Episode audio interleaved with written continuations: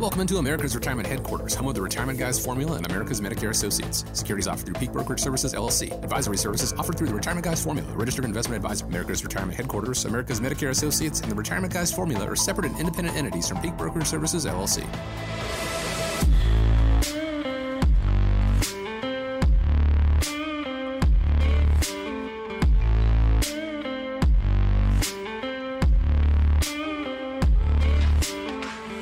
You're having a great day out there. We really do appreciate you joining us, spending part of it with us here on America's Retirement Headquarters, home of the Retirement Guys Formula and America's Medicare Associates with Nolan Baker, Scott Kirshner, Chaz Price, and myself. My name is Chris Swan. four one nine, seven nine four, three oh three oh is the phone number.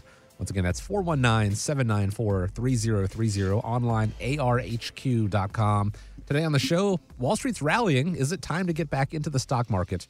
We're going to talk about whether or not it's a good idea to trade in an old annuity for a new one. And if you're thinking about getting married in retirement, we're going to talk some of the pros and cons of that. All this and more.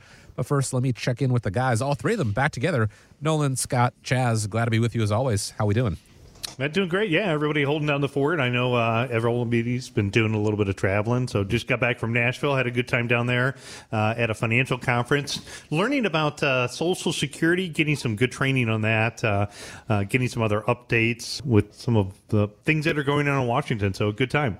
Yeah, you know, and for me, um, uh, you know, Medicare annual enrollment period is right around the corner. It's going to be here before you know it. And, um, you know, over the next couple of uh, two or three weeks, I'll be doing a lot of um, sitting through the secret first look. And they call it the first look. It gives us uh, brokers and uh, agents the opportunity to kind of see what's coming uh, for twenty twenty-four and get out ahead of it so we can get our um, uh, renewal appointments scheduled. So uh, looking forward to that and sharing with everybody what's new and exciting for Medicare coming up in twenty twenty-four. Yeah, sneak peek, if you will. Sneak peek, exactly. Yeah, yeah, I've been kind of laying low, Chris. I'm just in uh, re- rebuilding uh, mode after wedding and, mm.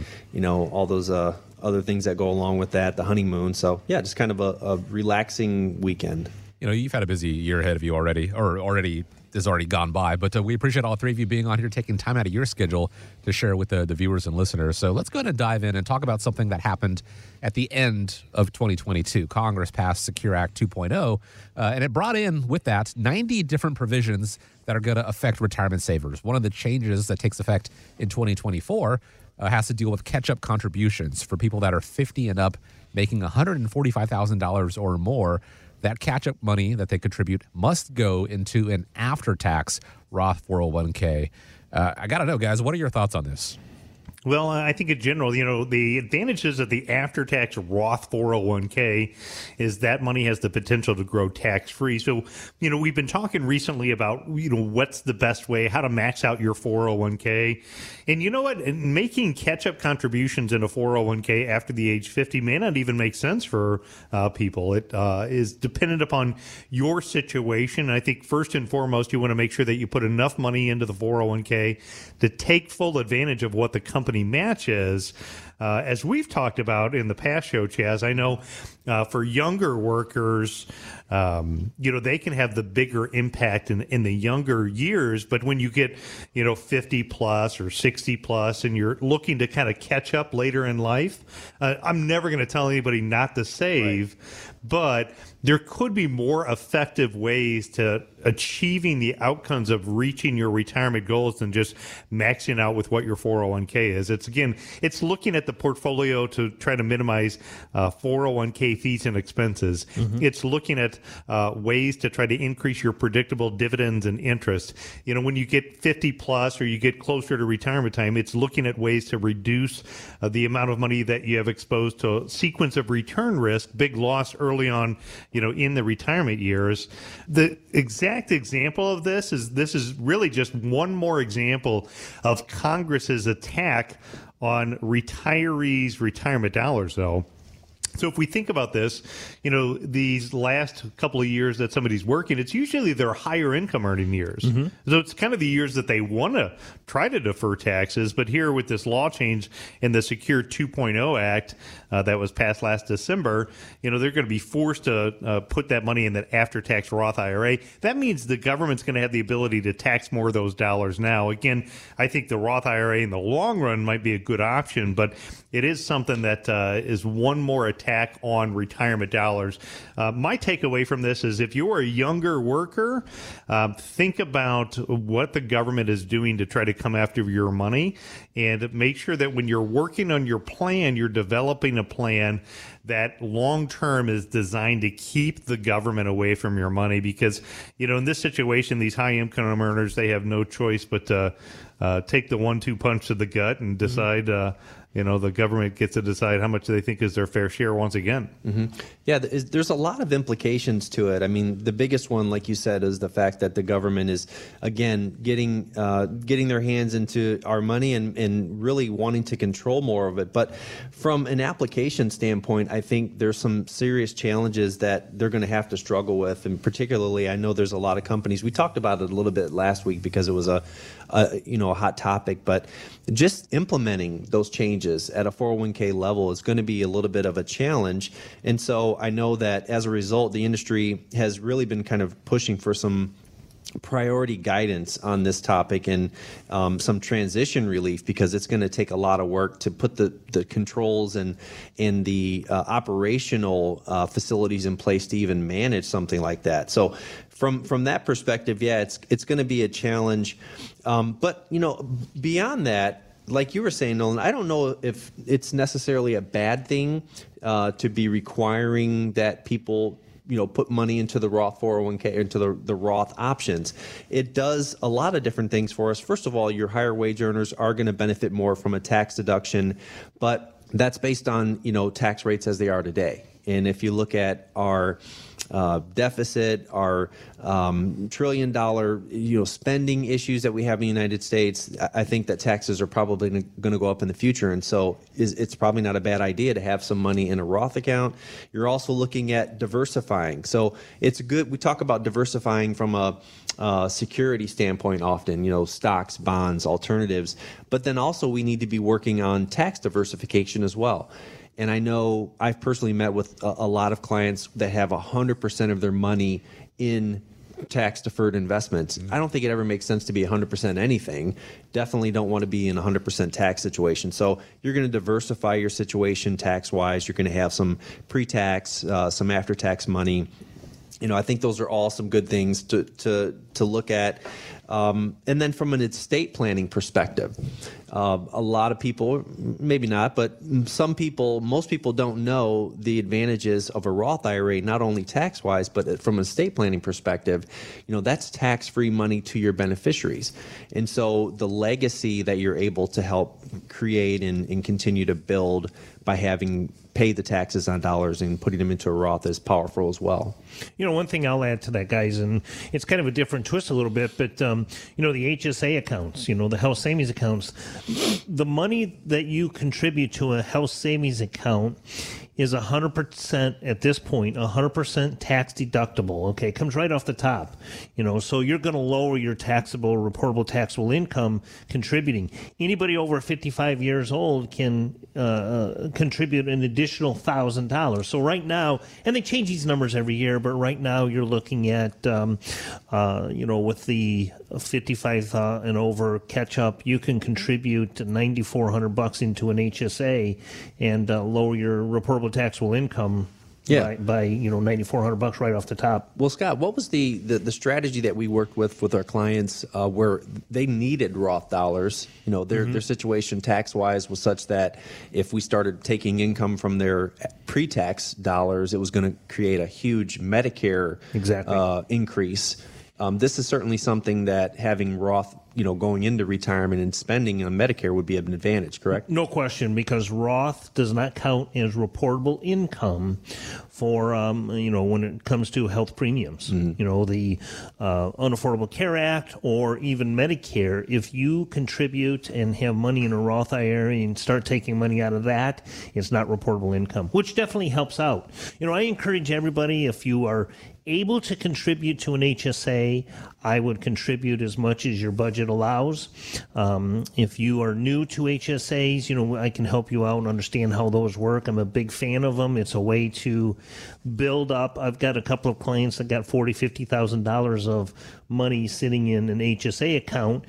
they won't ever pay a premium or out-of-pocket expense moving through Medicare with that kind of money sitting there. So it's it's a great way to put money aside.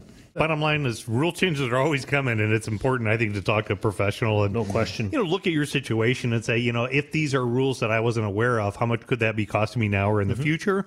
And that's exactly why I keep listening to the show. We'll keep you updated, but more importantly, uh, let's sit down and have a conversation. Definitely, because this is one of those changes uh, that looks like on the surface it's going to be mutually beneficial for both parties, both the government and the retirees. That gets to grow tax-free in the future, but they do have to pay a little bit of taxes. The government gets their share right now. Who is going to benefit more in the long run? Well, that has yet to be seen, but now is the time to go ahead and start developing a plan with a team over fifty years of combined experience, and, and a, a plan that's not set in stone, by the way. That can change and adjust as the changes come down the line uh, to make sure that you get to keep as much of your money as possible. All starts with that phone call, four one nine, seven nine four, three oh three oh, or go into the website, A R H Q dot com. One of the hit songs of the late Tony Bennett was called The Good Life. While his life was certainly full, passed away uh, recently at the age of ninety-six, not everything in that life was, well, good. Back in the early eighties, Bennett hit a rough patch. His popularity had dropped off. He struggled with depression, drug addiction. He owed the I R S two million dollars in back taxes.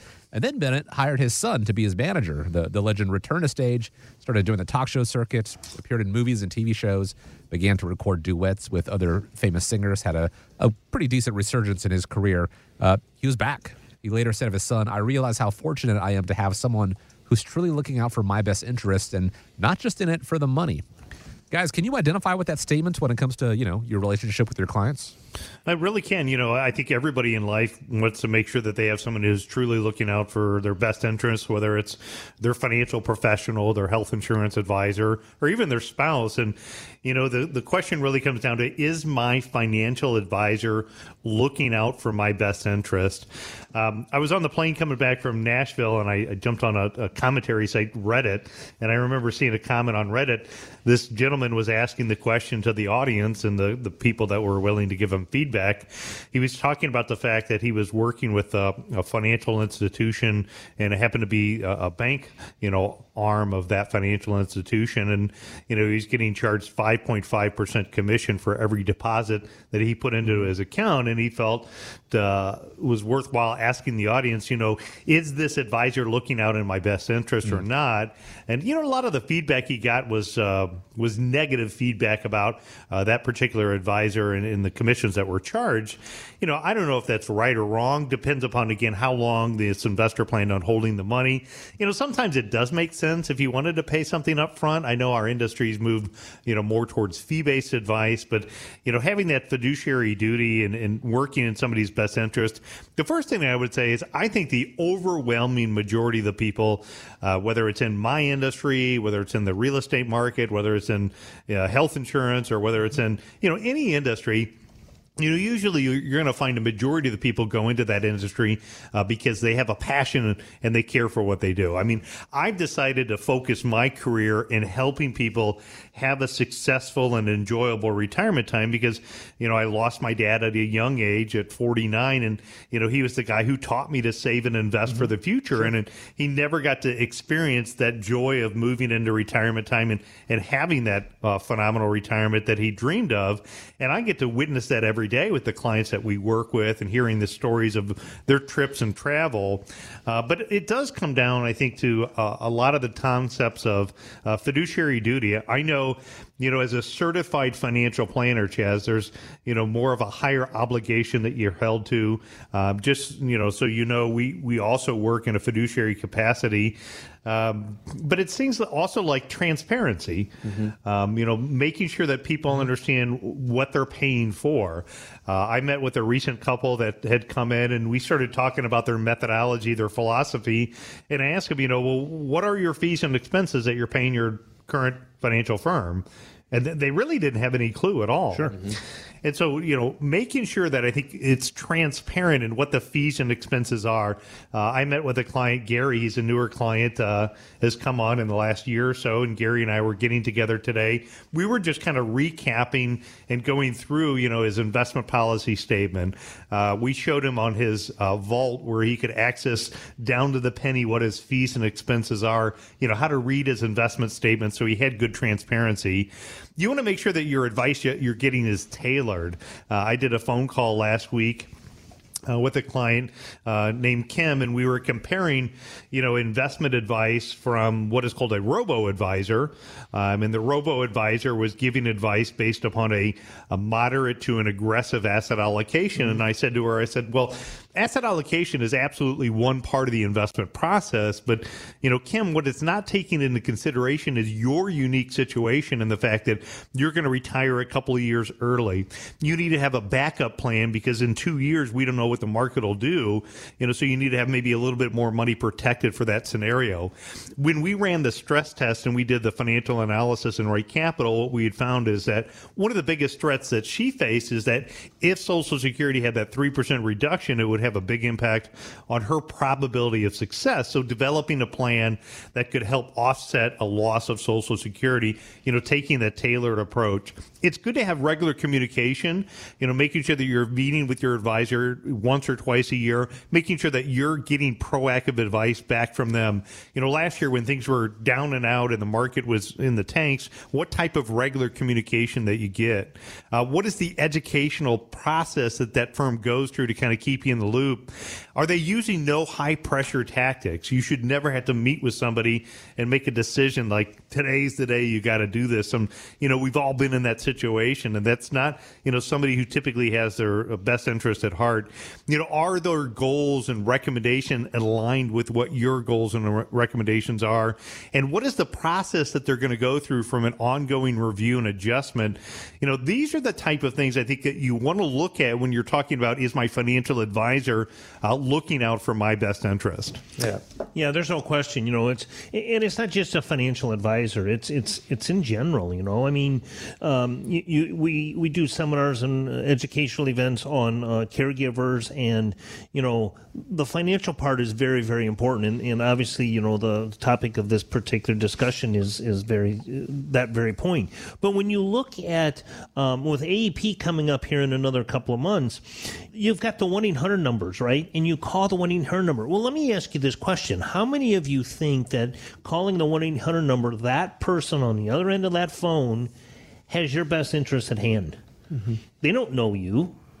And they are contracted by one company, you know. Yeah. A M A, my company that, uh, you know, we work together here, uh, I'm contracted with fourteen, fifteen different carriers. It's all about you and making things work for you. It has nothing to do with what's most important to us.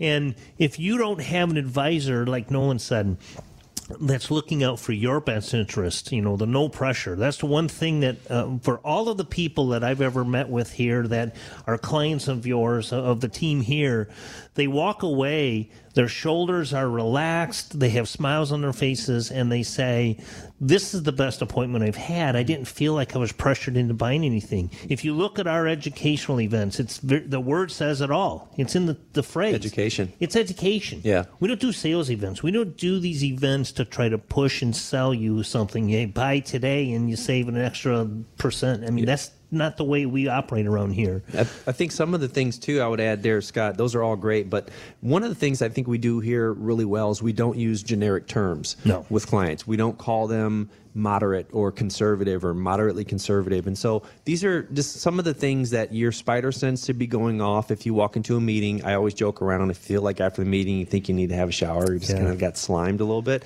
But using generic terms with clients um, is, is a key giveaway that they may not be acting in your best interest.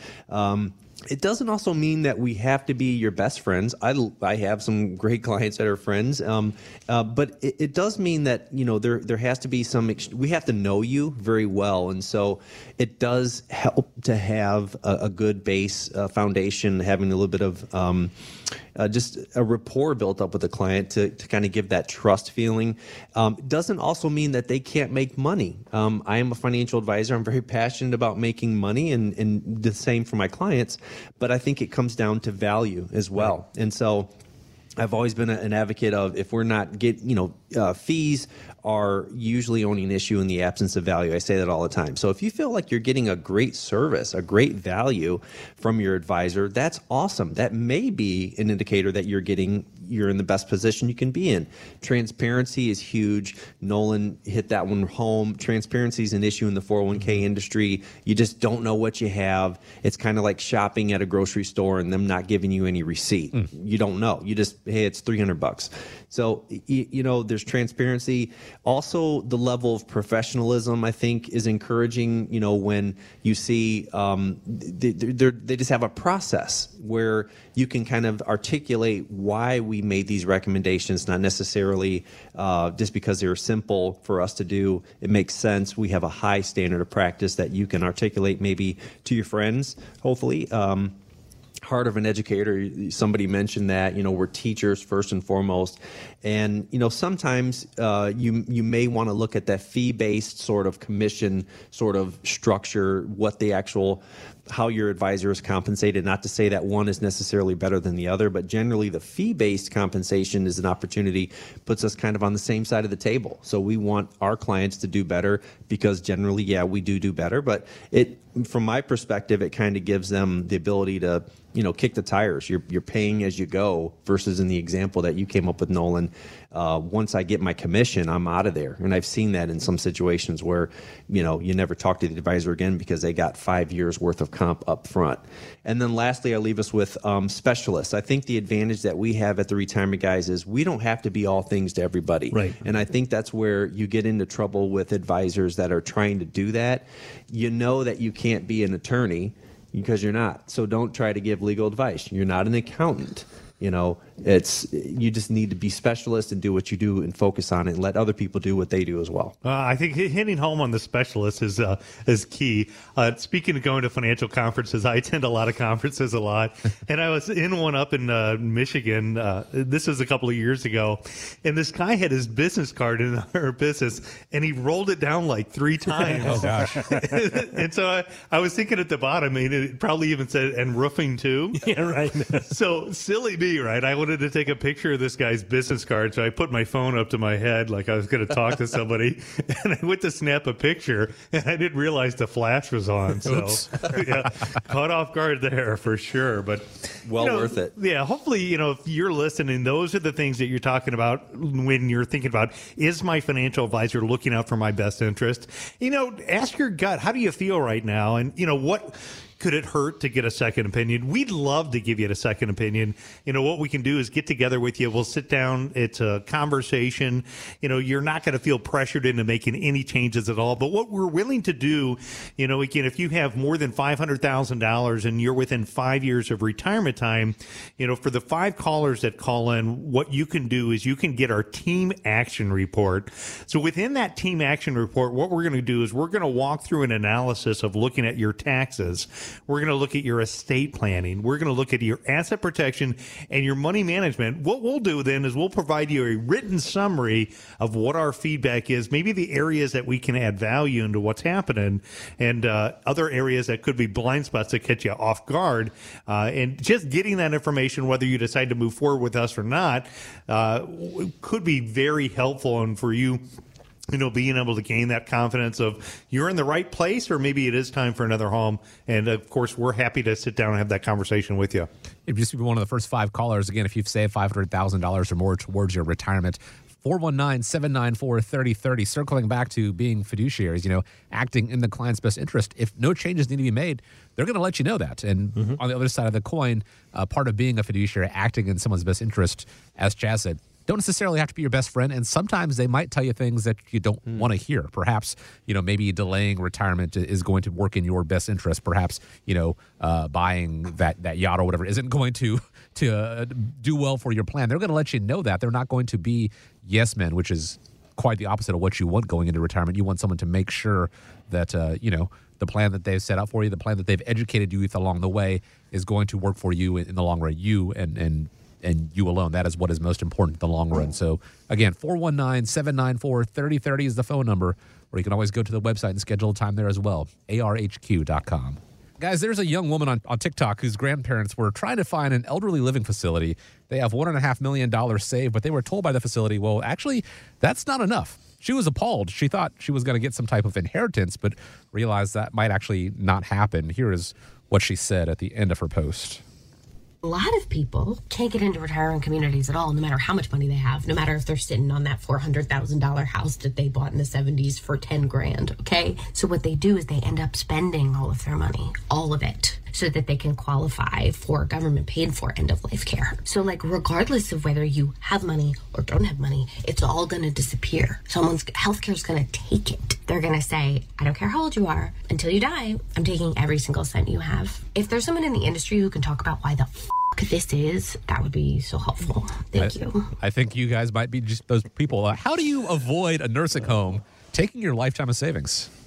Well, you know what? I'm experiencing this right now, and, and I, I will tell you, it, it is a big issue. Uh, you know, I haven't I haven't talked about Mom in a while. She's eighty-five with a broken back, and I've been talking with Mom for quite a while now because the last couple of years, I mean, up until this incident, this year's been phenomenally well for her. But last year, as you all know, she had a horrible year.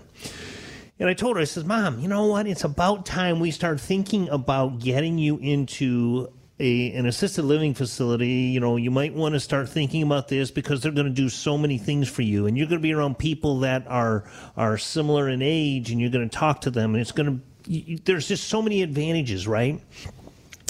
So I've been doing some pricing.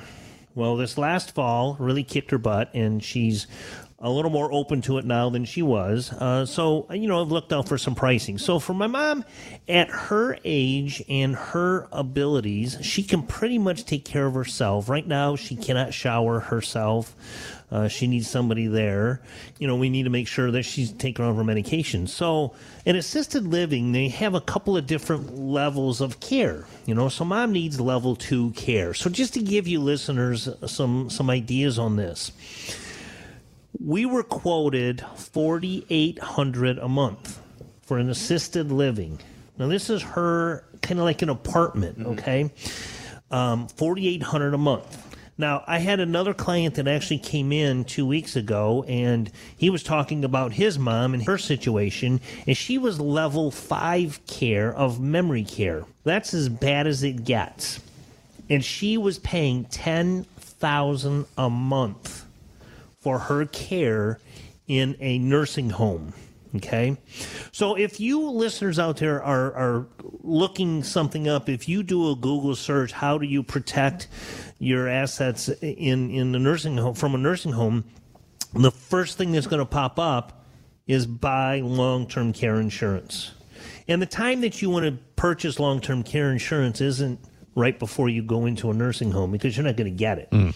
You need to start preparing for this. You need to prepare for this, you know, as early as in your forties, you know, because, you know, the pricing. And, and we've talked about how you can get the um, uh, hybrid plans for long-term care, life insurance with a long-term care rider. We've talked a lot about those plans.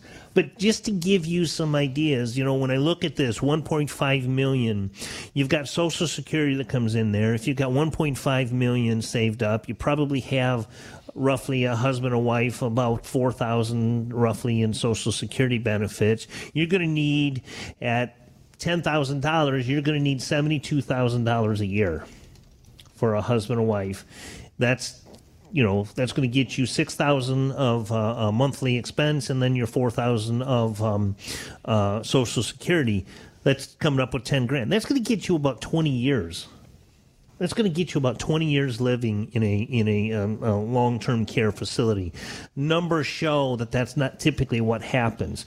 So yes, it's extremely expensive, and if you don't have the luxury of having one point five million dollars put away, uh, it's it's going to it's going to go through everything you've got. And here's one more thing that I'll end on, and let I'll let you guys jump in here. But if you go into if you burn through all of your money and you go into a nursing home with no assets at all, you're not picking and choosing the facility you're going into.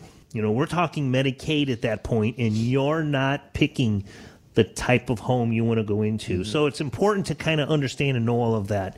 You know, what I would say is if you look at our, our listeners, we have a young listener base, you know, so a lot of people may be these adult children getting closer to retirement time, and they might be thinking about situations for their mom and dad, just like mm-hmm. what you shared with us, Scott, too. So, you know, if you're listening and you're thinking about how do you avoid a nursing home taking your life savings, if you're thinking about your situation or if you're thinking about mom and dad's situation, just remember it breaks down into this. There's what is called crisis and there's non-crisis planning. Scott, you gave some great examples, you know, for our younger listening audience that are healthy. You know, they can go out and they can look at traditional long-term care insurance. They can look at, you know, a life insurance with the long-term care plan. They can look at t- taking and making a single deposit into a life leverage plan. There's some really good non-crisis mm-hmm. solutions that are out there. But, you know, you might also be in a situation where maybe a spouse is getting closer to needing a facility. Maybe Maybe somebody uh, has existing health problems and they couldn't qualify for traditional coverage, or maybe you're thinking about mom and dad and what do I do in their situation. Um, it just pains me when I run into people, and I run into people too often that says, yeah, we you know spent all mom and dad's assets down in a nursing home, because it doesn't have to be that way. There's still other things that can happen. Uh, just know that there are other strategies. As an example, uh, you can add a rider onto an annuity count. So in five or ten or fifteen years from now, if you need long-term care, you've got some extra benefits. We try to focus on a plan that's designed to keep you out of a nursing home, mm-hmm. help you maintain control and independence. And that rider could go a long way for what you need around the house as people slow down and age. This is an area where I think working with a team like our team and taking a comprehensive approach, we have some great relationships with some elder care attorneys in town. And that's where you get all these people sitting at the same side of the table. You get Scott helping out saying, you know, well, what's the best health insurance scenario uh, based upon what their health situation is? You get Chaz with, you know, being a certified financial planner saying, let's put the case design together.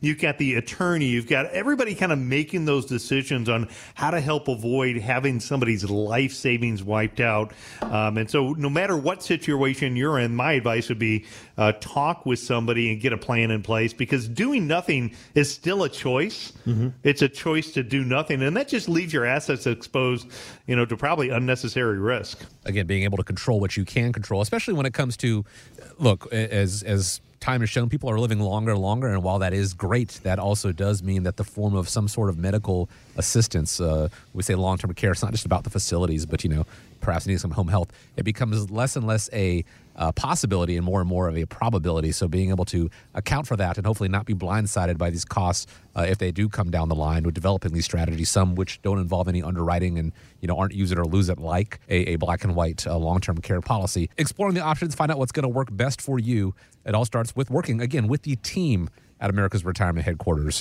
four one nine, seven nine four, three zero three zero is how you get started. Start putting that plan in place. four one nine, seven nine four, three zero three zero, and the website a r h q dot com. A recent J P Morgan Chase study says eighty-four percent of retirees are making this mistake. They're following Uncle Sam's plan by waiting until seventy-three to take money out of their four oh one k's. And when they do, they only take the amount out that the I R S requires, those R M Ds, required minimum distributions. Guys, what is what's the matter with this strategy? Well, I, I think you got to step back and maybe take a look at it as a business owner. So, you know, here you are uh, with uh, being in business, and you have a business owner that uh, he wants a portion of your business, portion of your profits, portion of your money. And he gets to decide in the future what that fair share is. So the the thing about that is a, a business partner who's lazy He doesn't add any value to what you're doing, in my opinion, but he wants, you know, part of what you built your whole entire lifetime.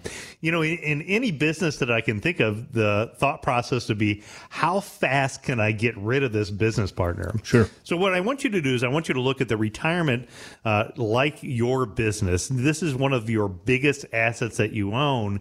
And so the I R S is, you know, making the determination of how much they can get from you. And in this case, it's determining at the age of seventy-three what your required minimum distribution is. And the biggest mistake with your I R A is not running a yearly tax roadmap and completing a checklist. So we had talked earlier about some of the rule changes that were coming out with the Secure Act two point oh uh, and how that might impact contributions for catch-up provisions of people over the age fifty, you know, forcing them to be in a Roth I R A, where in reality, a Roth I R A might make a good solution for folks. Um, looking at things like last year, if you look at the shows that we had talked about, you know, we had a big pullback in the market. And so while the market was down, we were screaming from the rooftops, it is a good time to look at what is called tactical Roth conversions, taking a portion of your money while your investment account is low, while the Bush tax cut and the Trump tax cuts haven't expired, and looking at converting some of that money over into, you know, what could potentially be a, a tax-free Roth I R A, doing things like the annual tax roadmap and kind of figuring out where does your income play and how much of an area do you have from a planning gap. Um, again, it doesn't mean that it always makes sense, but the mistake I would say of with your I R A is not looking looking at it from a tax perspective and being in a situation where, again, according to the study, eighty-four percent of retirees are making the mistake, which is waiting until age seventy-three and only taking the required minimum distribution. Now, in addition to that, that mistake could compound uh, if and when you leave money to your loved ones, being your non-spouse, your, your children, because that's usually when taxes are due. Again, if we look at the, the law changes, that's just another area where it's going to be a money grab from the government to try to get money, you know, from your uh, four oh one k before they're able to pass it on to your kids. Uh, they've changed the rules a couple different times. You used to be able to stretch it out over your lifetime, the taxes, and only take a minimum distribution, to now they've uh, shortened it down to where you have to take those distributions over ten years. So you've really got to watch out and not make that mistake of letting the government decide how much is your fair share, uh, figuring out what is the best way to make contributions and how should you be pulling out money and looking at conversions, I think, is a big area to consider. Yeah, there's a lot that goes into it. Um, I use the analogy, this is that, not mine, but I love what Ed Slott says, is he says going from forever tax to never tax. And that's kind of the concept of the required minimum distribution, uh, the vehicle that we've all used for uh, retirement savings for the better part of the last, you know, couple of decades here. Um, it just essentially is where you're deferring taxes. You're kicking the can down the road, and you've got to pay tax at some point. You've, you've got to face that deal with the devil that you've made. And so um, if you're not taking into consideration how much you're paying in taxes, I think that's where the real acumen lies. You know, that's where um, there's been a, a re- renaissance or resurgence in tax planning, because we all recognize the issues that we're facing. We're the, the trillion dollars deficit, the continued budget spending. And that was even before COVID nineteen and some of those spending initiatives. And so we're facing a real challenge. The government needs money. And so they're they're going to squarely, you know, put their sights right on those re- required minimum distributions, uh, because it's where there's going to be a big source of tax revenue. And so um, one of the issues that I think we have with the required minimum distributions, going back to the prompt there, is is it the right amount to take out on an annual basis?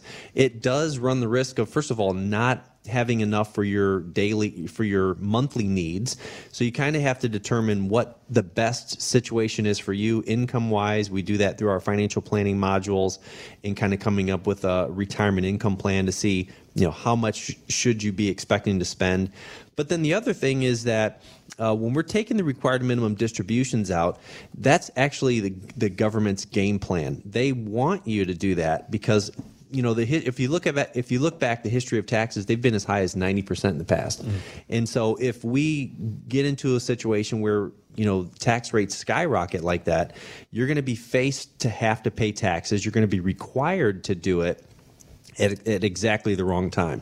So it's not necessarily the required minimum distribution, the amount that you're taking out. Yes, that's important.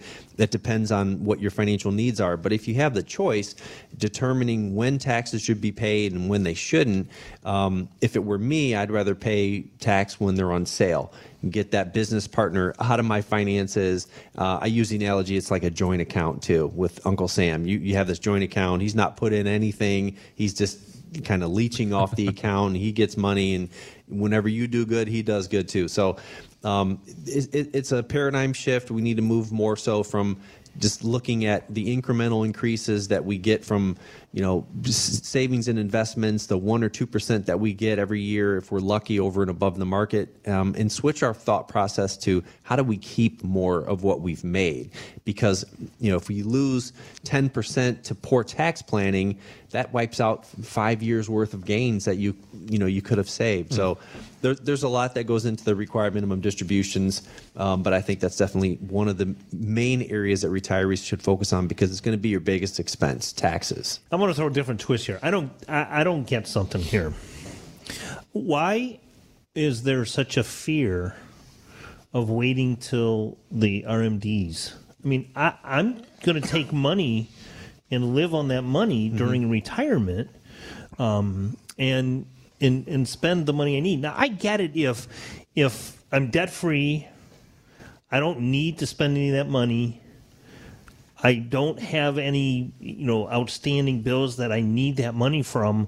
Why am I so worried about taking the R M D or taking money prior to R M Ds? You know, if I get hit by a bus tomorrow, I pass on all of that balance, right? Yeah, that's a so. Good why don't question. You, like you said, you, both of you have just addressed this. You know, taking that money, maybe why couldn't you maybe take some of that money and reinvest it into some other mechanisms or tools yeah. or something like that, or, you know, charitable contributions and things like that? But I don't know. I, it, that's just it's my a, spin on it. And, it's a good question. I yeah. mean, I think the one issue with the Secure Act that they eliminated the advantage was the stretch I R A. Nolan, you might have touched on that, but to me, if I'm thinking about future generations and mm-hmm. I know I only need to take a minimum out and I want to benefit my kids as long as possible and continue to stretch that R M, that, that required minimum distribution out, mm-hmm. you know, it all comes down to how long can I prolong paying the taxes? Right. That's the concept, that that is the philosophy of America. We kick the can down the line. We mm-hmm. wait, we wait, we wait, and it's not our fault. Our accountants have been trained that, you know, we're just sure. we're just trained to do that. So that's a great strategy, you know, four or five years ago when I could stretch the, the taxes out over multiple lifetimes. And since that that provision has been eliminated, the vehicle, the I R A, it's really not as great of a of an option. And you're right, you shouldn't worry about not taking your money out as much anymore because you don't have the the advantage of stretching it out sure. over your kid's lifetime. So you're right. It's just maybe they don't know. And um, people are a little afraid of running out of money, I'm sure. We kind mm-hmm. of talked about that last yeah. segment of um, how, you know, what when should you take out? Why aren't people spending more money early in retirement? It's because they're afraid of running out. So sure. there's a little bit of that too.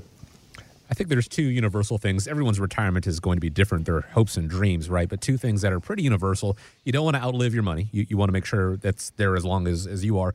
And you don't want to pay uh, more than you need to in taxes. If you happen to disagree with that statement and you want to pay more, uh, you know, do nothing. Just let the tax changes come along the lines and, uh, you know, Uh, pay the R M Ds and, and only take that money out. Or I'll do you one better. Haven't mentioned this in a while. There is actually a place on the IRS's website where mm-hmm. you can make an anonymous donation. You can just go ahead and give them as much money as you want to. An alternative, a better alternative, I think, go to A R H Q dot com, schedule a time to speak with them, start developing a tax-savvy strategy, buy Uncle Sam out of that business partnership that you guys have together. A R H Q dot com, or give a call, four one nine, seven nine four, three oh three oh. There is a new spinoff from A B C's Bachelor franchise. seventy-one-year-old Gary Turner is going to star in The Golden Bachelor, which starts in September.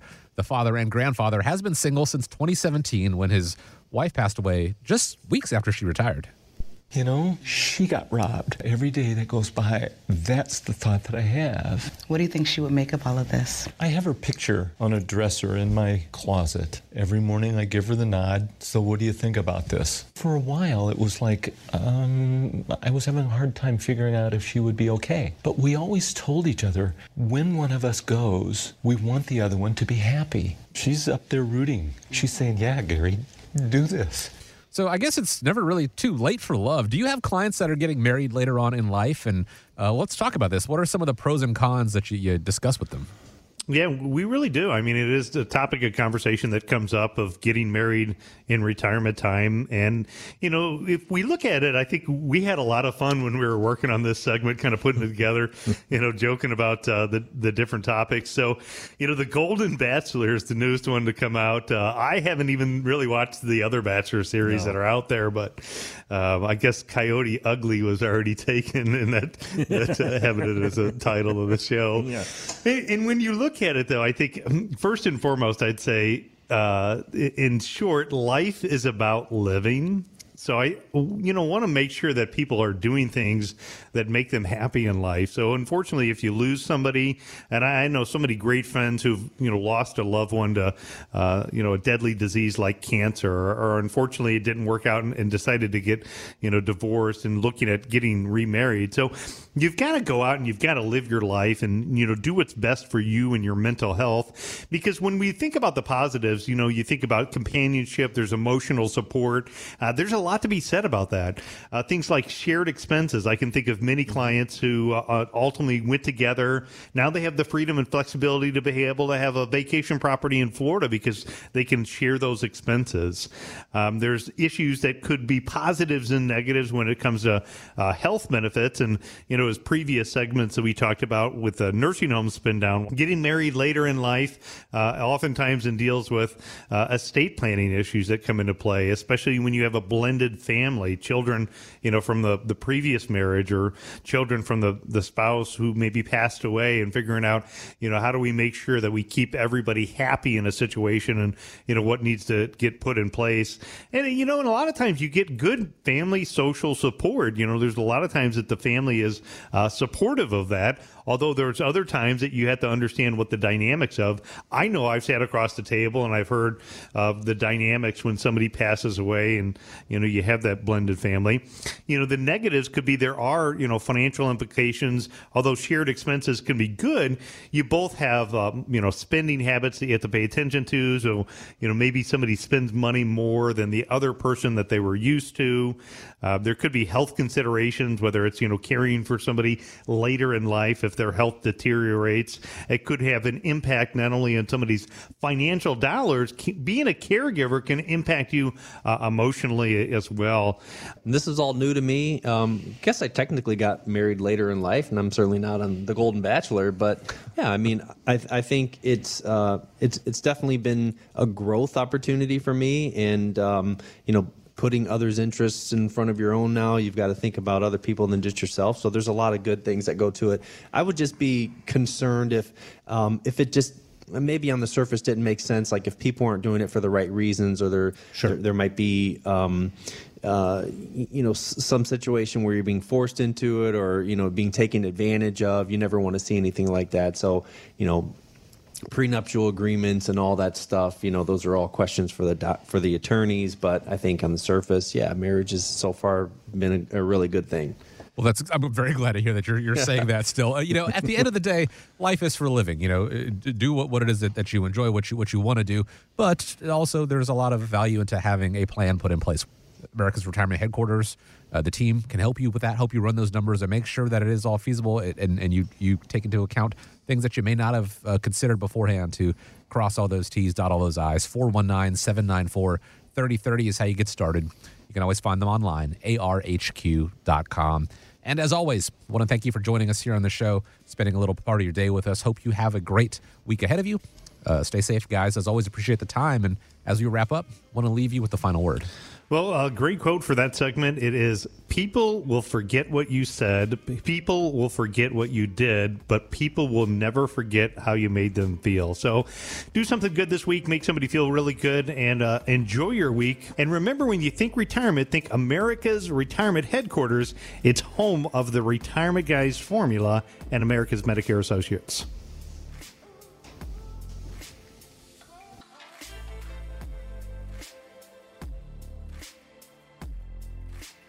America's Retirement Headquarters is located at seventeen hundred Woodlands Drive in Maumee, Ohio. You can reach them by calling four one nine, seven nine four, three zero three zero or online at americas retirement headquarters dot com. Exposure to ideas and financial vehicles discussed should not be considered investment advice or recommendation to buy or sell any financial vehicle. Investments can fluctuate and when redeemed may be worth more or less than when originally invested. Nolan Baker is not affiliated with nor endorsed by the Social Security Administration or any other government agency and does not provide legal or tax advice. Please consult with your attorney, accountant, and or tax advisor for advice concerning your particular circumstance. Annuity guarantees rely solely on the financial strength and claims-paying ability of the issuing insurance company. By contacting us, you may be provided with information about insurance and annuity products offered through Nolan Baker, Ohio Insurance License Number two seven seven eight seven.